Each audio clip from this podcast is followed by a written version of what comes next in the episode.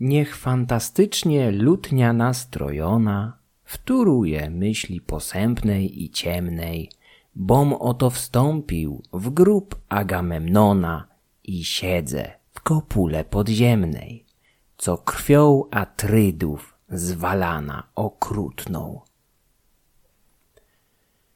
Tymi słowami Juliusz Słowacki zaczął wiersz dedykowany grobowcowi nieznanego władcy, być może Agamemnona, być może Atreusa, a może kogoś zupełnie innego.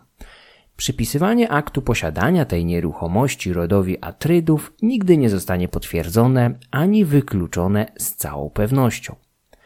Przygotowując się do opuszczenia kopulastego Tolosu, zauważę tylko, że okrutny ród Atrydów ciągle żyje w naszej popkulturze, ponad 3000 lat po wygaśnięciu z rąk nieugiętych Heraklidów. Jeżeli czytaliście Dune Franka Herberta, bądź oglądaliście chociaż zeszłoroczny film Denisa Villeneuve, to z pewnością zauważyliście, że główny bohater pochodzi z rodu Atrydów. Pisarz faktycznie wywiódł ród głównego protagonisty od antycznych potomków mitycznego Atreusa. Atrydzi z Diuny często nadają sobie greckie imiona w obrębie rodziny, mają w zwyczaju walczyć z bykami, jak niegdysiejsi kreteńscy Minojczycy. Niektórzy z nich, jak na przykład dziadek Pola, nawet giną w starciu z bykiem. Jeżeli przyjrzycie się dobrze alfabetowi, jaki wykorzystuje filmowy ród Atrydów w swoich ornitopterach czy materiałach edukacyjnych, to również będzie to alfabet fikcyjnego języka Galach, dziwnie przypominający Grekę. Ich główni przeciwnicy, Harkonnenowie, nie mogą poszczycić się aż tak zaszczytną przeszłością. Herbert oparł nazwę tego rodu na zupełnie przypadkowym, fińskim nazwisku znalezionym w książce telefonicznej. Koniec dygresji. Opuszczamy grobowiec Atreusa. Dajmy już spokój zmarłemu. Wystarczy, że codziennie jego duch jest gnębiony przez setki turystów, odwiedzających miejsce jego ostatniego spoczynku. Z pewnością nie dają mu spokoju, zwłaszcza wtedy, gdy testują nieprzeciętne możliwości akustyczne, jakie daje w pełni zachowana kopuła Tolosu. Tak naprawdę, nawet w zniszczonych grobowcach kopułowych, takich jak tzw. Tak grobowiec lwów, leżący nieco na północ od lwiej bramy, możemy na własne uszy przekonać się, jak wspaniałe właściwości akustyczne mają te budowle. W grobowcu lwów czubek kopuły zapadł się do środka dawno temu, ale ciągle miejsce to musi budzić sentyment u każdego audiofila. Idąc w górę asfaltową drogą, zbliżamy się do lwiej bramy, mijając po prawej stronie jezdni fundamenty kilku domostw zamieszkałych w epoce brązu. Część z nich zniszczono podczas różnych perturbacji u schyłku świetności Myken i nigdy nie odbudowano. Być może są niemymi świadkami legendarnych konfliktów w rodzie Pelopidów, albo symbolem najazdu Heraklidów. Tego nie dowiemy się zapewne nigdy.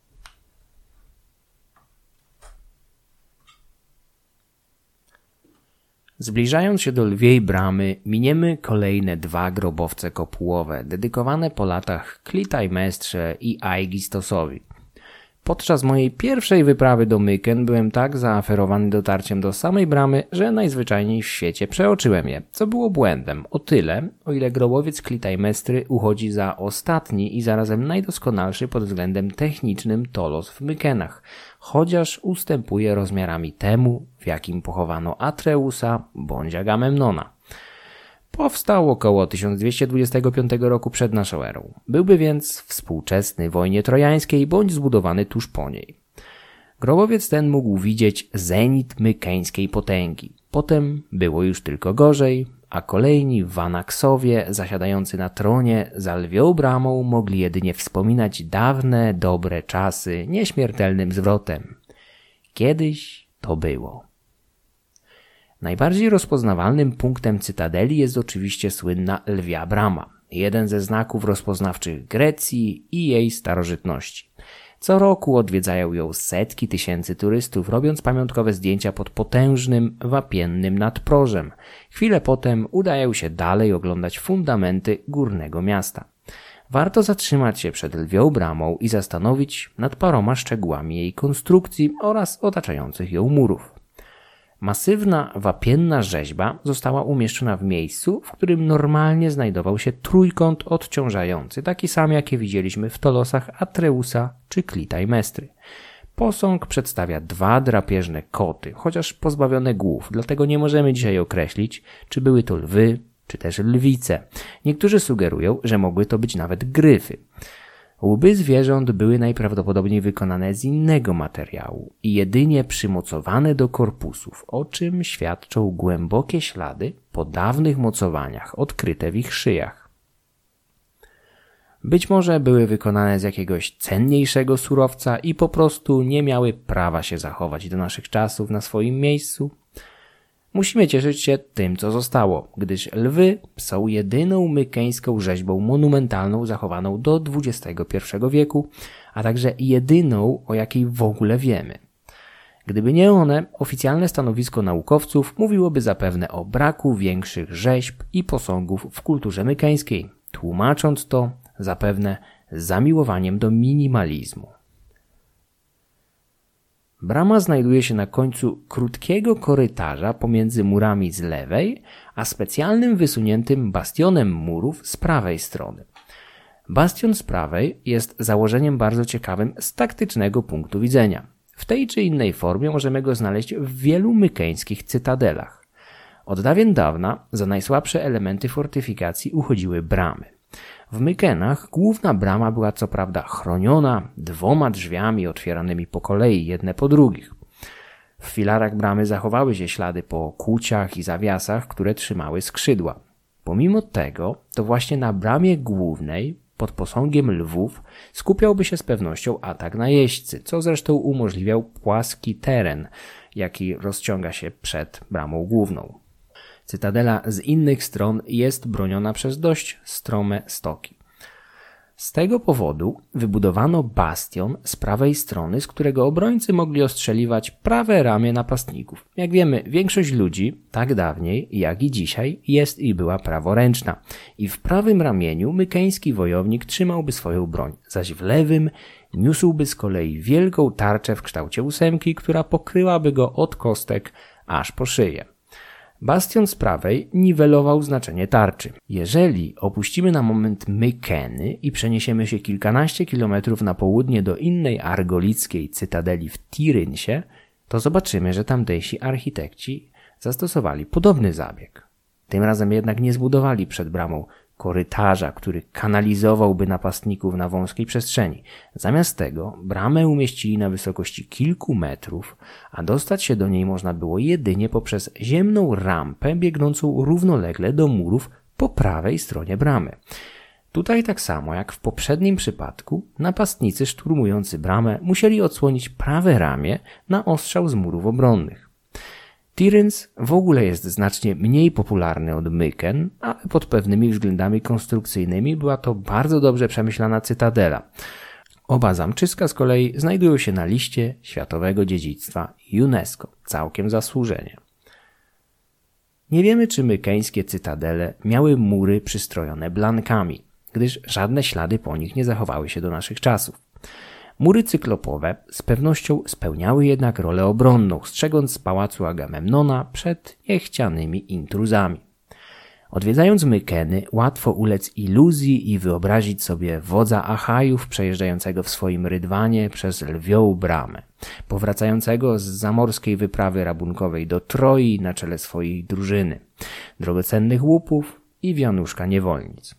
Niestety byłby to błąd, gdyż sama brama powstała najwcześniej w połowie XIII wieku przed naszą erą, a bardzo możliwe, że nawet u schyłku tego stulecia. Podobnie było z najpotężniejszymi partiami murów oraz tajnym podziemnym zbiornikiem na wodę wykutym w litej skale, celem zagwarantowania mieszkańcom dostępu do wody w przypadku przedłużającego się oblężenia. Mykeńska cytadela z czasów Agamemnona musiała być skromniejsza, co nie wiązało się z ubóstwem jej pana, ale z jego pewnością siebie. Zdobycie Troi, datowane na połowę XIII wieku przed naszą erą, musiało wyznaczać zenit potęgi bogatych w złoto Myken. Później zaczęły się problemy, które do dzisiaj nie znalazły decydującego wyjaśnienia. W ciągu stulecia po udanym rajdzie na gród Priama i Hektora, wszystkie znaczące mykeńskie cytadele, tak na Peloponezie, jak i w Beocji, zostały zdobyte, spalone i zrabowane. Nie był to jednak proces zaskakujący. Władcy zdawali sobie sprawę z rosnącego zagrożenia i zaczęli otaczać swoje miasta potężniejszymi murami, masywniejszymi bramami, a gdzieniegdzie także podziemnymi cysternami. Coś na kształt starożytnej linii Maginota. Poza tajemną cysterną w Mykenach podobna konstrukcja powstała także w pewnym momencie w pobliskim Tirynsie. Zagrożenie wisiało w powietrzu. Nie jesteśmy jednak w stanie powiedzieć, czy miało ono charakter zewnętrzny, wewnętrzny, czy też oba jednocześnie.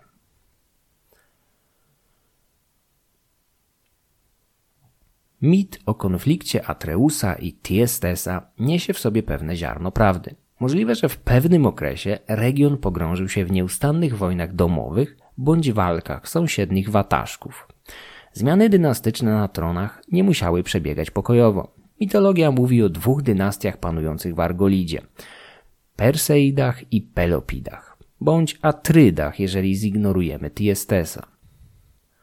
Przez Pelopidów rozumiemy wszystkich potomków Pelopsa, zaś przez Atrydów jedynie potomków Atreusa. Archeologia może w pewnym stopniu wzmocnić wersję przekazaną przez tradycję. Przede wszystkim Mykeny były zamieszkane od okresu neolitycznego, ale dopiero jakieś 1600-1800 lat przed naszą erą w materiale archeologicznym zaczynamy dostrzegać wyraźne ślady powstania mocniejszej hierarchii społecznej.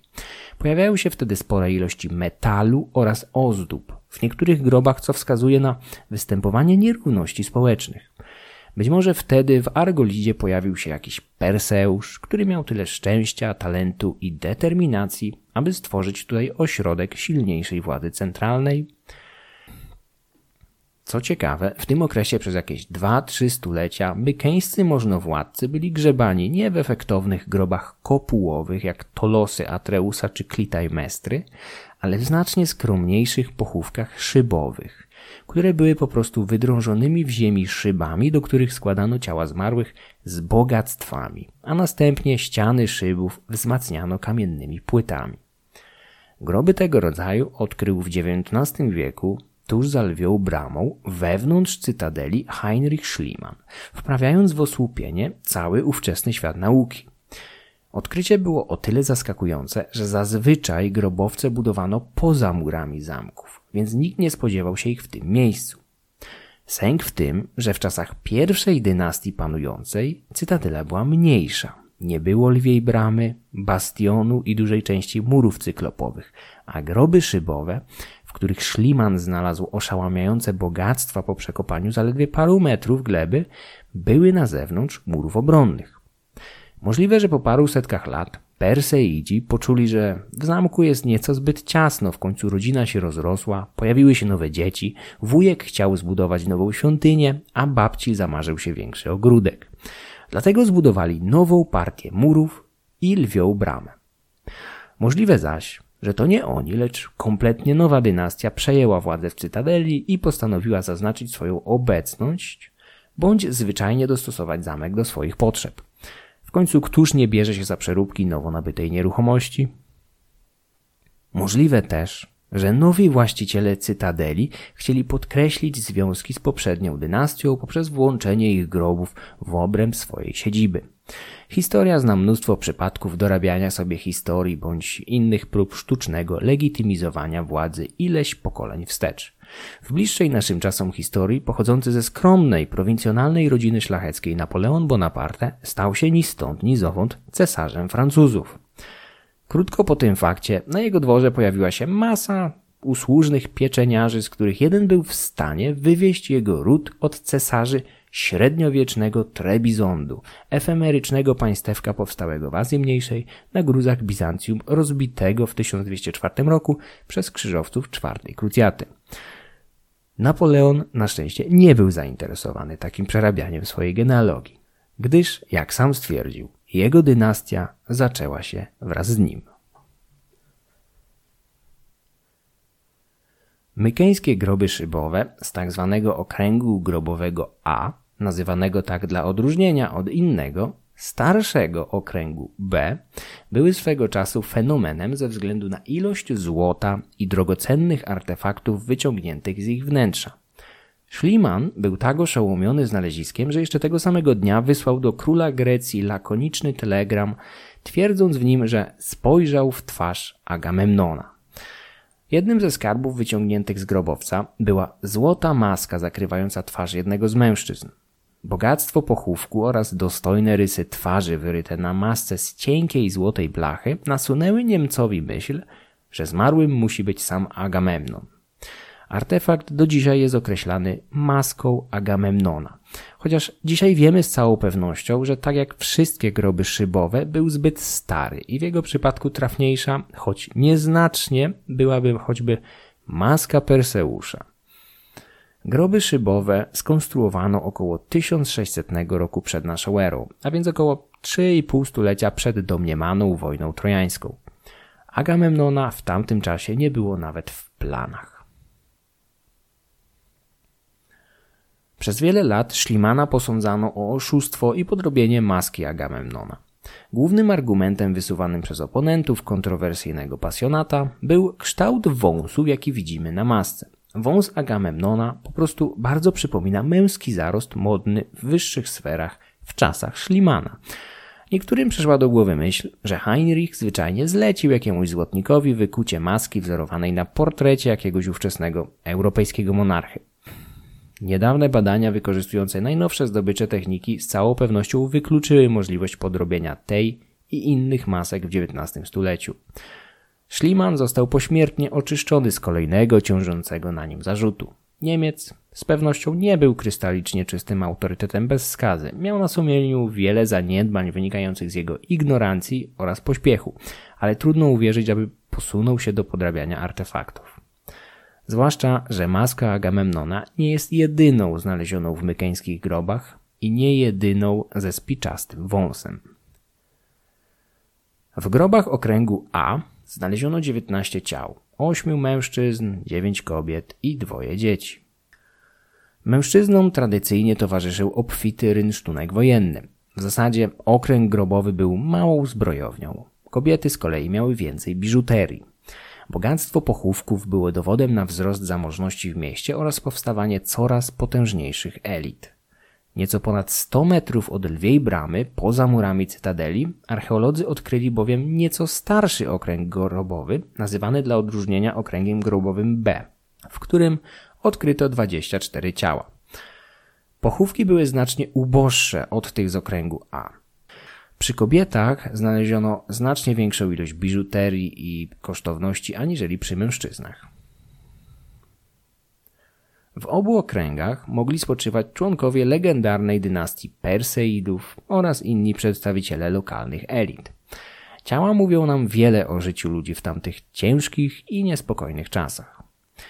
Analizy przeprowadzone na szczątkach ujawniły, że Mykeńczycy z tamtego okresu byli wysokimi, silnymi ludźmi o dużych kościach, prowadzącymi bardzo aktywne, lecz krótkie życie. Świadczą o tym chociażby szkielety trzech mężczyzn. Pierwszy z nich, znaleziony w tzw. Tak grobie Sigma, miał około 55 lat. Był wysokim, potężnie zbudowanym mężczyzną, cierpiącym na artretyzm oraz kamicę żółciową. Miał również trzy chore zęby. Na rekonstrukcjach jego twarz jest wykrzywiona grymasem bólu, który z racji dolegliwości musiał towarzyszyć mu przez większość czasu. Warto tutaj dodać, że ten 55-latek był jednocześnie najstarszym człowiekiem znalezionym w tamtym okręgu. Jego sąsiad z grobu Zeta miał około 49 lat w chwili śmierci. Denat prowadził aktywny tryb życia. Miał dwa widoczne wgłębienia w czaszce, które mogły powstać na skutek uderzenia ciężkim narzędziem, najprawdopodobniej jakąś bronią obuchową. Poza tym jedno z jego żeber i kręgosłup w pewnym miejscu nosiły wyraźne ślady zaleczonych urazów, dokładniej złamań. Z kolei 28-latek z grobu Gamma był wysoki, miał silne kości, Czaszka w okolicach oka miała wyraźne ślady po ranie w postaci dwóch złamań, które zapewne przeżył. Musiał jednak mieć także inne problemy, gdyż w jego czaszce odkryto ślad po wierceniu, przeprowadzonym zapewne dla ulżenia bólu spowodowanego przez jakiś uraz głowy. Ponieważ nawiercenie nie nosiło śladów gojenia, możemy z pewnością założyć, że mężczyzna nie przeżył zabiegu. Większość zmarłych nie miała nawet 40 lat. Mężczyźni umierali najczęściej z powodu obrażeń, kobiety zaś ze względu na choroby, infekcje oraz, bardzo niebezpieczne w tamtych czasach, porody. Przedmioty wyciągane z grobowców często są naszym najlepszym sposobem na poznanie ich życia. Piękny, bogato zdobiony sztylet prezentuje scenę z polowania na lwa. Zwierzę, które w epoce brązu ciągle zamieszkiwało południową Grecję. Myśliwi kryją się za wysokimi tarczami, próbując zabić drapieżnego kota oszczepami, podczas gdy lekko zbrojni łucznicy prują w niego strzałami. Jeden z myśliwych podszedł zbyt blisko i widzimy jak leży na ziemi, a zwierzę szykuje się do skoku na niego. Pozostałe lwy ratują się ucieczką.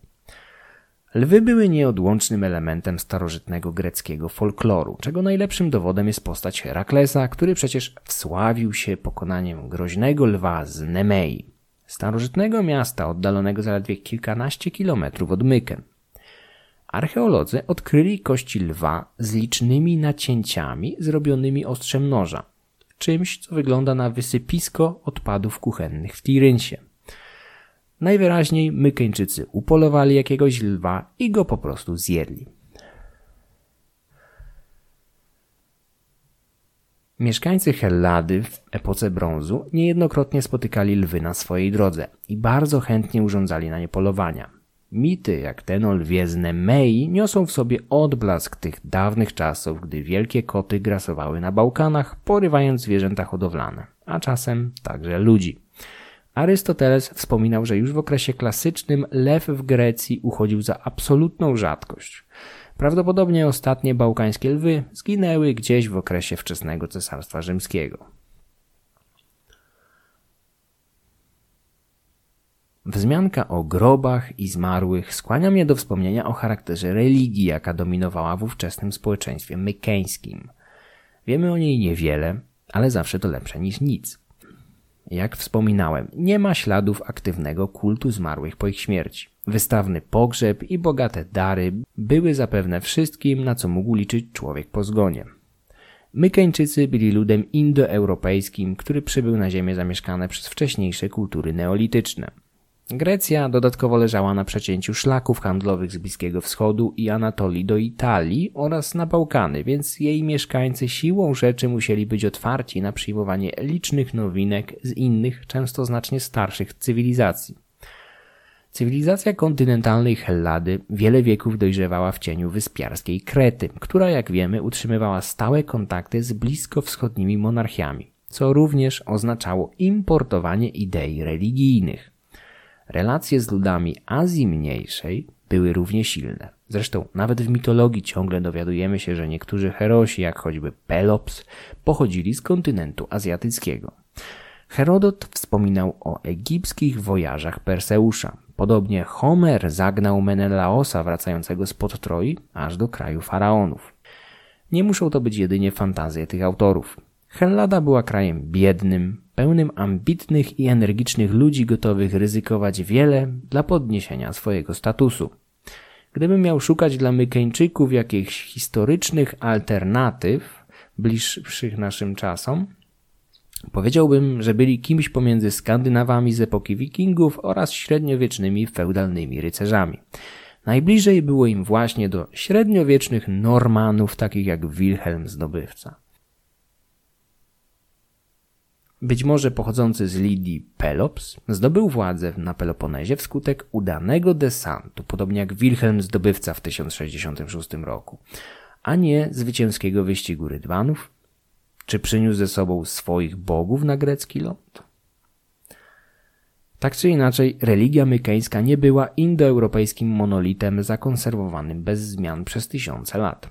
Rdzeń wierzeń wyraźnie należy do wspólnego indoeuropejskiego pnia, ale spotykamy wiele obcych naleciałości, szczególnie z minojskiej Krety. Wśród mykeńskich bogów, jakich nazwy udało się odcyfrować z tabliczek pisma linearnego B, znajdujemy wielu znajomych. Zeusa, Posejdona, Atenę, Herę, Artemidę, Hermesa i Dionizosa. Apollon prawdopodobnie kryje się pod tajemniczym Pajawonem, który w przyszłości, w okresie klasycznym, będzie jednym z przydomków syna Latony. Pajawon mógł też być jakimś starszym bóstwem, wchłoniętym później przez Apollona. Podobnie wygląda sytuacja z Aresem, którego na próżno możemy szukać pod jego późniejszym imieniem, ale może kryć się pod Enialiosem, czyli wojowniczym. W późniejszej tradycji Enialios będzie jednym z przydomków boga wojny i mordu. Eleutia to późniejsza Eileityja, czuwająca nad porodami, która jest z pewnością importem z Krety. Podobnie może być spotnią, panią zwierząt, która może być przydomkiem Ateny bądź Artemidy. Na tabliczkach pojawiały się bóstwa niemożliwe do rozszyfrowania, jak Dopota, Manasa, Divinio. Spotykamy również żeńskie odpowiedniczki Posejdona i Zeusa, Posidaje i Divie.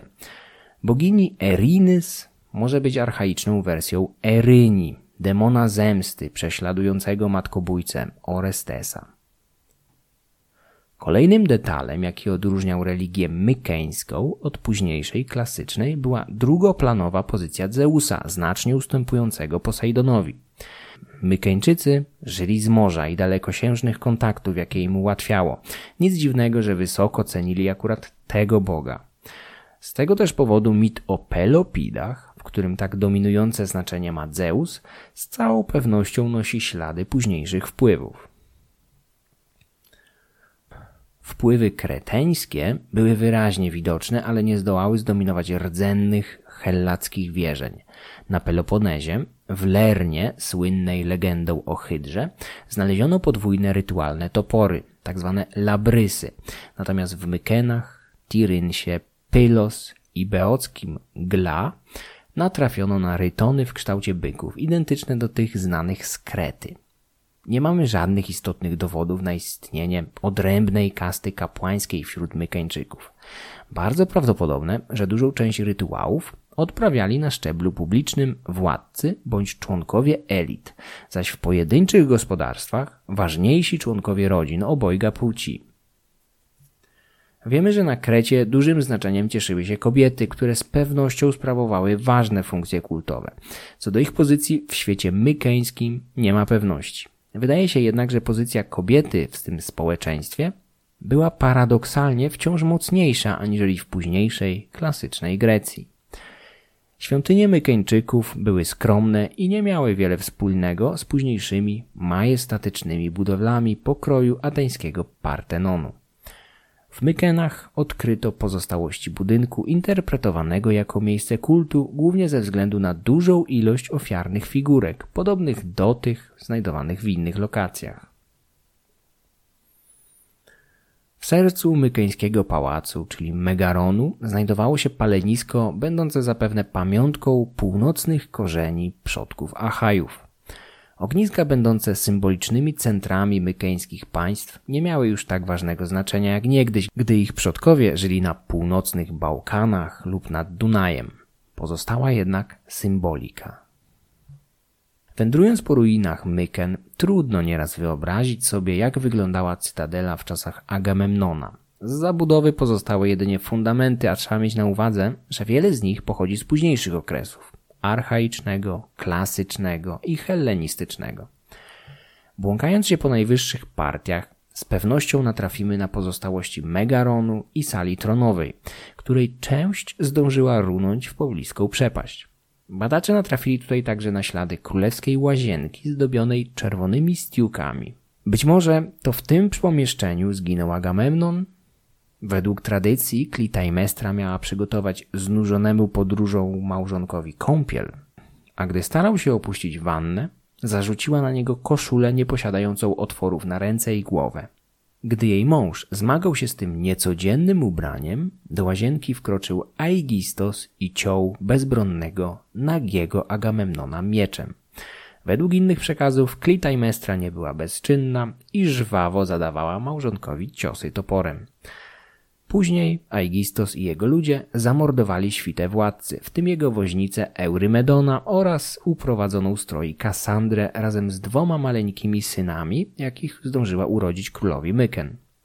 Gdy Heinrich Schliemann odkopał okręg grobowy A, był święcie przekonany, że pochowani tam ludzie to właśnie Agamemnon, Eurymedon, Kassandra i jej dwóch synów.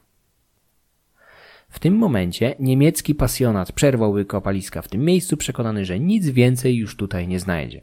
Dopiero jakiś czas później jeden z jego greckich asystentów na własną rękę zaczął szukać kolejnych pochówków i od razu znalazł szósty grób, a potem kolejne.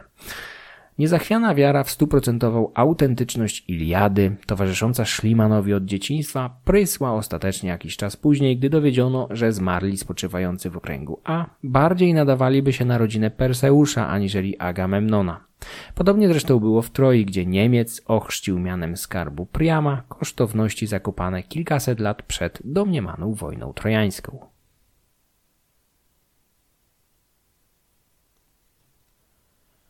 Świat mykeńskich królów wojowników naznaczony był ciągłymi wojnami i niesnaskami z sąsiadami. Jest bardzo mało prawdopodobne, aby kiedykolwiek istniała scentralizowana państwowość skupiająca w sobie wszystkie bądź chociaż większość państewek. Bardziej prawdopodobne jest, że w pewnych okresach mogło dochodzić do zawiązywania jakichś federacji występujących pod przywództwem władcy najpotężniejszego ośrodka miejskiego.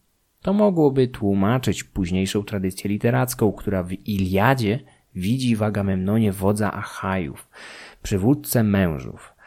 Listy chetyckich władców słane do króla Achijawa, Eteoklesa w sprawie granicznych niesnasek na wybrzeżu Azji Mniejszej mogły być również adresowane do zwierzchnika jakiejś luźnej mykeńskiej federacji. U Homera Achajowie są zbieraniną wojowniczych władców o różnej skali bogactwa i wpływów. Agamemnon miał prowadzić ze sobą największą drużynę liczącą 100 okrętów, był również najbogatszy, a jego linia genealogiczna budziła zrozumiały respekt. Z wyżej wymienionych przyczyn stał się wodzem całej wyprawy, ale nie był władcą absolutnym. Pozostali herosi, prowadzący często mniejsze drużyny, niejednokrotnie kłócili się z panem Myken, a czasem wręcz obrażali się na niego, rezygnując z dalszej walki, co najlepiej obrazuje przypadek Achillesa. Największy wojownik Achajów obraził się na wodza wyprawy, gdy ten odebrał mu jego brankę pojmaną w jednym z miast okalających Troje. Źródła pisane, wydobywane z mykeńskich pałaców, zawierają niemal wyłącznie inwentarze produktów, więc nie jesteśmy w stanie na ich podstawie zrekonstruować stosunków dyplomatycznych pomiędzy poszczególnymi cytadelami. Możliwe, że świat mykeński w przypadku zagrożenia zewnętrznego bądź potencjalnej wyprawy łupieszczej przyjmował charakter luźnej federacji przewodzącej przez najdostojniejszego Vanaxa. W przypadku braku zagrożenia władcy poszczególnych grodów najprawdopodobniej skakali sobie nawzajem do gardeł, walcząc o trzody, kobiety, skarby i sławę. Jak zauważa Josho Brovers, Niderlandzki archeolog specjalizujący się w starożytnym świecie śródziemnomorskim, homerycki Vanax w swoim życiu uparcie dążył do dwóch celów określanych greckimi słowami time i kleos. Time oznacza honor, rozumiany przez dostojność, postępowanie zgodne z zasadami społeczności, szacunek dla bogów, bogactwo, elitarne pochodzenie i dbanie o reputację. Time w pewnym stopniu dziedziczyło się z ojca na syna, więc Menelaos, mąż Heleny, byłby obdarzony dużym Time ze względu na pochodzenie oraz majątek. Niestety dla niego uprowadzenie żony i dużej części skarbu przez podstępnego Parysa mocno szargało Time Menelaosa. Wyprawa odwetowa wobec ojczyzny trojańskiego księcia była dla Menelaosa koniecznym przedsięwzięciem, o ile chciał zachować honor w oczach równych sobie. Drugi termin, kleos, oznaczał po prostu sławę. Sława nie była dziedziczna i każdy heros musiał wywalczyć ją sobie samodzielnie własnymi rękami. Wojowniczą naturę mykeńskich władców podkreślały solidne mury obronne cytadeli, w których mieszkali. Najpotężniejszą i najlepiej zachowaną z nich nie są jednak Mykeny, lecz sąsiadujący z nim Tiryns. Zamczysko w Tirynsie jest mniejsze od sławniejszej cytadeli Perseusza, ale fundamenty znacznie lepiej pokazują nam plan całego pałacu. Tiryns słynie przede wszystkim z wyjątkowo masywnych murów, wysokich gdzieniegdzie na 8 i grubych nawet na 17 metrów.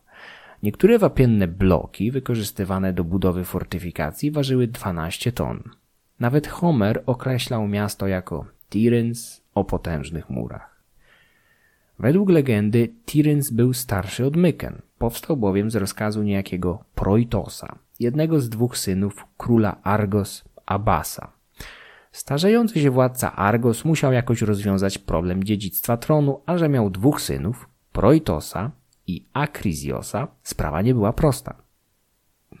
Być może umysł starego człowieka już zaczynał szwankować, bowiem Abbas podjął decyzję najgorszą z możliwych. Postanowił, że obaj bracia będą rządzić królestwem, ale nie równocześnie. Będą się zmieniać co roku.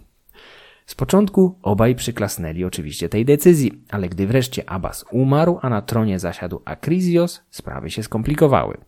Po umówionym okresie czasu nowy król nie miał zamiaru dzielić się władzą z bratem.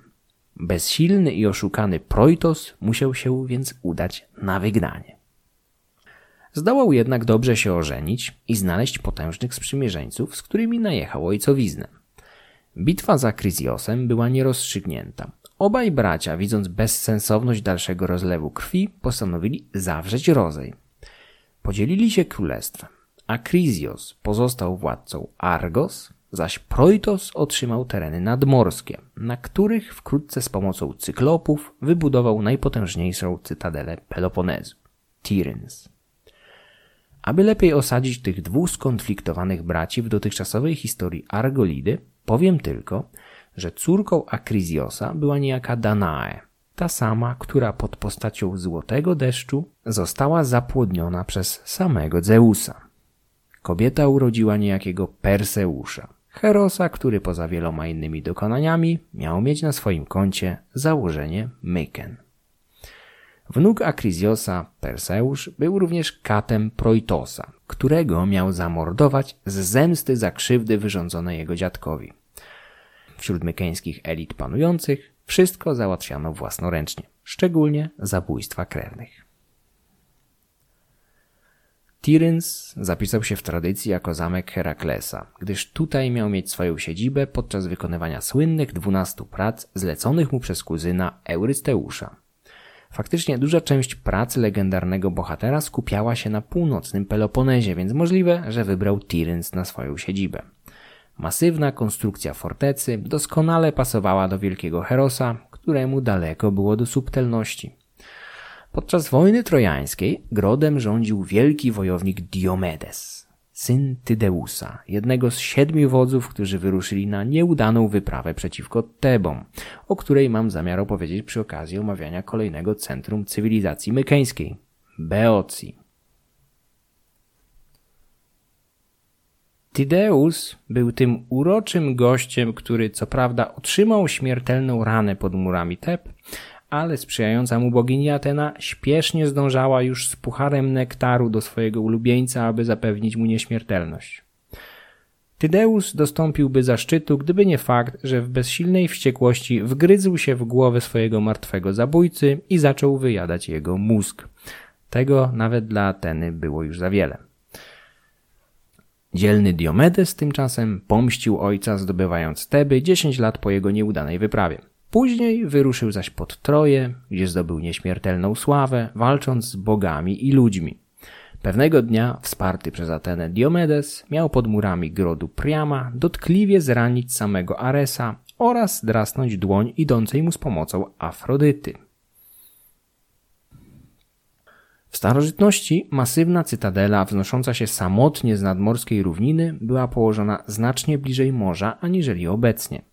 Dzisiaj od brzegu dzieli ją nieco ponad 1,5 kilometra. 3000 lat temu było to maksymalnie 500 metrów, z tym, że dawniej zamek otoczony był przez dolne miasto, tak samo jak Mykeny czy Troja. Był więc Tiryns miastem nadmorskim, leżącym nad najdalej w głąb lądu, wysuniętą odnogą Zatoki Argolickiej. Szacuje się, że u szczytu potęgi górne i dolne miasto zamieszkiwało kilkanaście tysięcy ludzi, skupionych na powierzchni dwudziestu kilku hektarów. Mówiąc o mykeńskich zamkach, często określam je jako ponure cytadele, co w pewnym sensie dobrze licuje z ich zewnętrznymi, masywnymi i pozbawionymi elegancji cyklopowymi murami.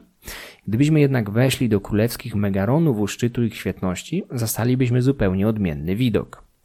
Przestronne pomieszczenia wsparte na kolumnach, ściany i sufity pełne barwnych fresków z procesjami ofiarników, polowaniami na lwy bądź dziki, wreszcie walki zarówno z barbarzyńcami, jak innymi królami z zamiedzy. Wszystko to w wysokim kontraście, bliższym estetyce japońskich portali ogłoszeniowych, aniżeli temu, z czym kojarzymy helleńską starożytność. Myśląc o antyku, oczami wyobraźni widzimy najczęściej śnieżno-białe, zimne i dostojne marmurowe pomniki dawnej świetności. Dopiero od jakiegoś czasu do powszechnej świadomości przebija się wiedza, że większość z nich była malowana żywymi, bardzo kontrastowymi barwami. Klasyczne, bezbarwne rzeźby byłyby dla starożytnych produktami nieskończonymi, czekającymi z niecierpliwością na pędzel zdolnego malarza. W Tiryncie i Pylos znaleziono pokruszone fragmenty dawnych fresków, oderwane razem z tynkiem, leżące na ziemi wśród różnych rupieci. Zdołano je zrekonstruować, chociaż nie zawsze mamy pewność, czy finalny efekt prac rekonstruktorów jest zgodny z pierwotną, bezpowrotnie utraconą wersją. Ścienne malowidła z królewskich megaronów pokazują nam nieco łagodniejsze oblicze mykeńskich wanaksów oraz codzienne życie ich dworu i drużyny. Piękne damy dworu, przechadzające się w gustownych sukniach, wzorowanych na tych, jakie znamy z minojskiej Krety, z tym, że kontynent musiał być bardziej konserwatywny, a może po prostu było tutaj zimniej, gdyż panie częściej zasłaniały swoje biusty. Na innym fresku widzimy psy doganiające uciekającego dzika. Gdzie indziej jakiś wojownik w białej tunice i hełmie z kłów dzika na głowie jedzie na dwukołowym rydwanie. Wreszcie wojownicy ze skromnymi przepaskami i lnianymi nagolenicami toczą zaciętą walkę z jakimiś dziko wyglądającymi barbarzyńcami nad nieznanym z nazwy strumykiem. Słowem, mykeńska sielanka. Co jakiś czas nasz zasób wiedzy o tym dawno zaginionym świecie poszerza się dzięki kolejnym, często niespodziewanie odkrywanym grobowcom. Takim był z pewnością kamienny sarkofag tzw. Tak wojownika gryfów, odkryty w 2015 roku w pierwszym dniu wznowionych wykopalisk w peloponeskim Pylos, dawnym grodzie sędziwego Nestora. Zmarły otrzymał przydomek od gryfa, mitycznego półlwa, półptaka, odkrytego na tabliczce z kości słoniowej, znajdującej się w sarkofagu. Trzydziestoparoletni mężczyzna złożony w grobowcu był bez wątpienia członkiem lokalnej elity, o czym świadczył bogaty asortyment złożony z blisko dwóch tysięcy przedmiotów złożonych razem z nim w grobowcu. Oprócz obowiązkowych mieczy z kunsztownymi rękojeściami czy złotych i srebrnych pierścieni, Odkryto także znacznie trywialniejsze, ale równie nieodłączne artefakty, jak zdobione grzebienie z kości słoniowej. Wojownik sprzed 3,5 tysiąca lat najwyraźniej dbał o staranne ułożenie włosów i ogólnie wygląd zewnętrzny. W grobowcu mężczyzny znaleziono około 50 drogocennych pieczęci, ale szczególną uwagę badaczy zwróciła jedna z nich, wykonana z agatu o średnicy 3,5 cm. Przedstawia ona trzech wojowników, Wśród nich pojedynkującą się parę, u której stóp leży trzeci, prawdopodobnie martwy. Jeden z wojowników, noszący hełm z kłów dzika i wysoką tarczę w kształcie ósemki, zasłania się przed przeciwnikiem, który, znacznie lżej uzbrojony, kompletnie lekceważy tarczę przeciwnika i rzuca się ze swoim długim, smukłym rapierem, celując w szyję wroga. Archeolodzy odkryli kilka pierścieni i pieczęci z tego okresu przedstawiających bardzo podobną scenę. Możliwe, że obrazowała ona jakiś nieznany nam wątek mitologiczny bądź realne zdarzenie. Precyzja i doskonałość wykonania tego niewielkiego dzieła sztuki sprzed 3,5 tysiąca lat, niczym nie ustępującego późniejszym hellenistycznym czy rzymskim wyrobom jubilerskim, skłoniły naukowców do zrewidowania poglądów o możliwościach rzemieślników tamtego okresu.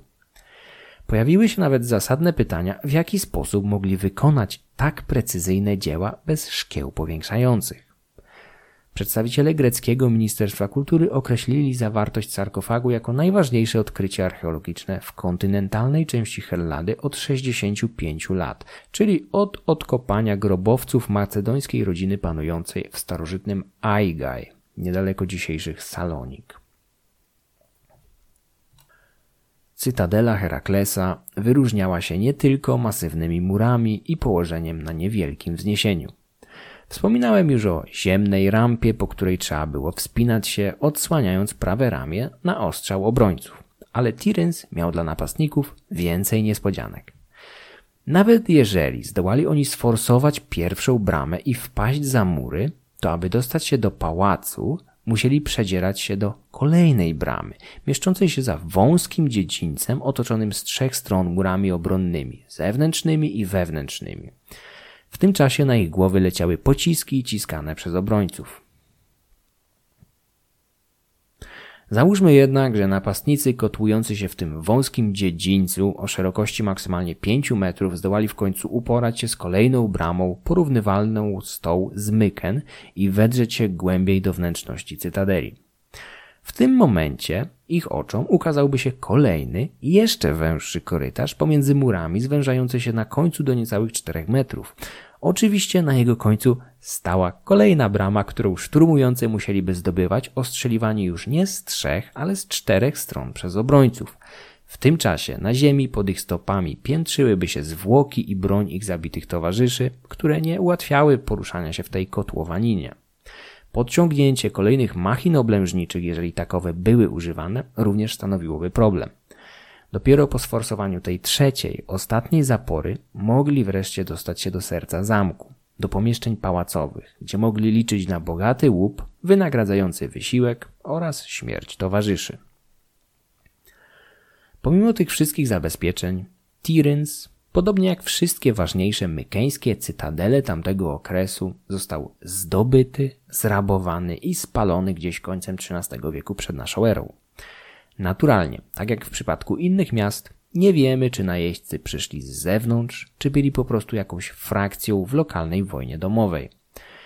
Tyrens jest jednak w tej mozaice upadku i katastrof pewnym ewenementem, gdyż nawet po zdobyciu i zniszczeniu górnego miasta, w dolnym mieście życie odrodziło się ze zdwojoną siłą. W połowie XII wieku przed naszą erą Tyrens był jeszcze ludniejszy i większy aniżeli wcześniej co nasunęło niektórym badaczom myśl, że to właśnie mieszkańcy tego miasta byli jedną z głównych sił stojących za inwazjami tzw. Tak ludów morza, jakie nawiedzały wschodni basen Morza Śródziemnego w tamtym okresie. Naturalnie jest to jedynie hipoteza.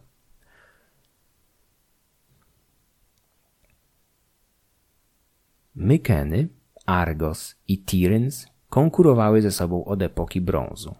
Z następujących po niej wieków ciemnych to Argos wyszło najsilniejsze, podczas gdy pozostałe miasta żyły jedynie wspomnieniem dawnej chwały. Podczas wojen perskich zarówno Mykeny, jak i Tiryns wysłały kilkudziesięcioosobowe kontyngenty na pomoc innym miastom helleńskim, podczas gdy Argos pozostało neutralne, czekając zapewne na dalszy rozwój wydarzeń.